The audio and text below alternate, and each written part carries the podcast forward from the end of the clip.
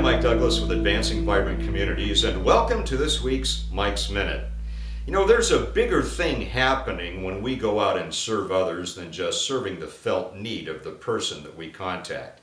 You know, we're very passionate about this at Advancing Vibrant Communities. This is our calling to see the body of Christ realize Christ's command to love your neighbor as yourself. But it's not just about serving, there's a bigger thing happening. And this really hit home to me when I read an article today in a magazine called Prayer Connect. The publisher and editor, Jonathan Graf, wrote this.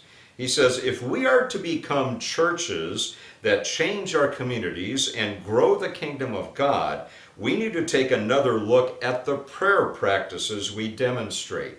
Are we moving people to become kingdom minded, gate tearing down people of prayer? It is the difference, he says, between fueling the what's in it for me attitude of people regarding Christianity and the what can I do for the kingdom mindset. It is the difference between seeing people's needs met and seeing God's plans accomplished.